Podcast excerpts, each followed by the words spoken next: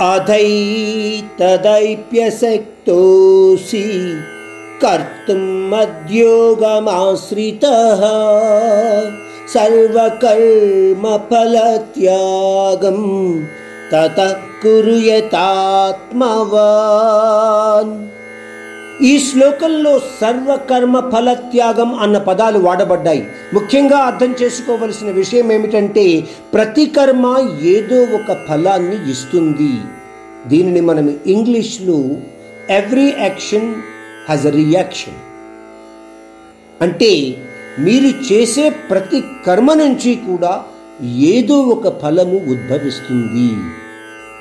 అదేవిధంగా ప్రతి ఫలములోనూ కూడా మరి ఒక కర్మ దాగి ఉంటుంది.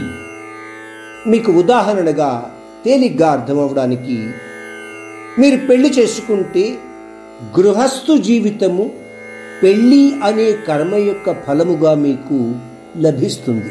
పోతే ఆ గృహస్థు జీవితము అక్కడితో ఒక కర్మఫలంగా ఆగదు. గృహస్థు జీవితము అన్న కర్మ ద్వారా మీకు సంతానము కలిగి వాళ్ళ బాధ్యతను మోయవలసిన అవసరము కలుగుతుంది. మిగతావి మీకు నేను వివరించి చెప్పవలసిన అవసరం లేదు. మీరు అర్థం చేసుకోగలరు. అంటే ప్రతి కర్మలోనూ కూడా ఫలము ఉంది. అలాగే ప్రతి ఫలములోనూ మరి ఒక కర్మ కూడా ఉంది. సింపుల్గా అర్థం చేసుకుంటే ఇది ఒక అంతులేని జీవన ప్రక్రియ.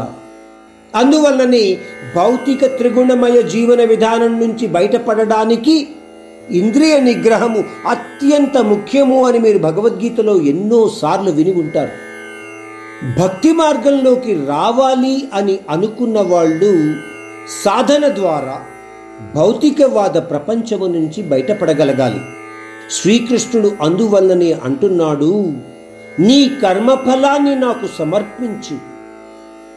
నీ ఇంద్రియాలను ఇంద్రియార్థాలతో కలవకుండా ఉండేలా చూడు. ఒక చిన్న ఉదాహరణ మనము చెప్పుకుంటే కొంతమంది విద్యార్థులు పరీక్షలు రాసి వచ్చిన తరువాత కష్టపడి చదివాము. పరీక్షలు కూడా బాగా రాశాము మంచి మార్కులు వస్తాయి అన్న నమ్మకము కూడా ఉంది. ఆ పైన భగవంతుడి దయ అని అంటూ ఉంటారు. అంటే మీ ప్రయత్నము మీరు చేశారు. ప్రతి ఫలము ఆ పరమాత్ముని దయగా భావిస్తున్నారు. కానీ మీ కర్తవ్య కర్మను మాత్రము చాలా విధానాల ప్రకారము చేశారు. స్వార్థపరమైన కోరికల మీద ఆసక్తి అనేది తగ్గాలి అంటే మన కోరికలను మనము మనస్సులు అదుపులు ఉంచుకోగలగాలి.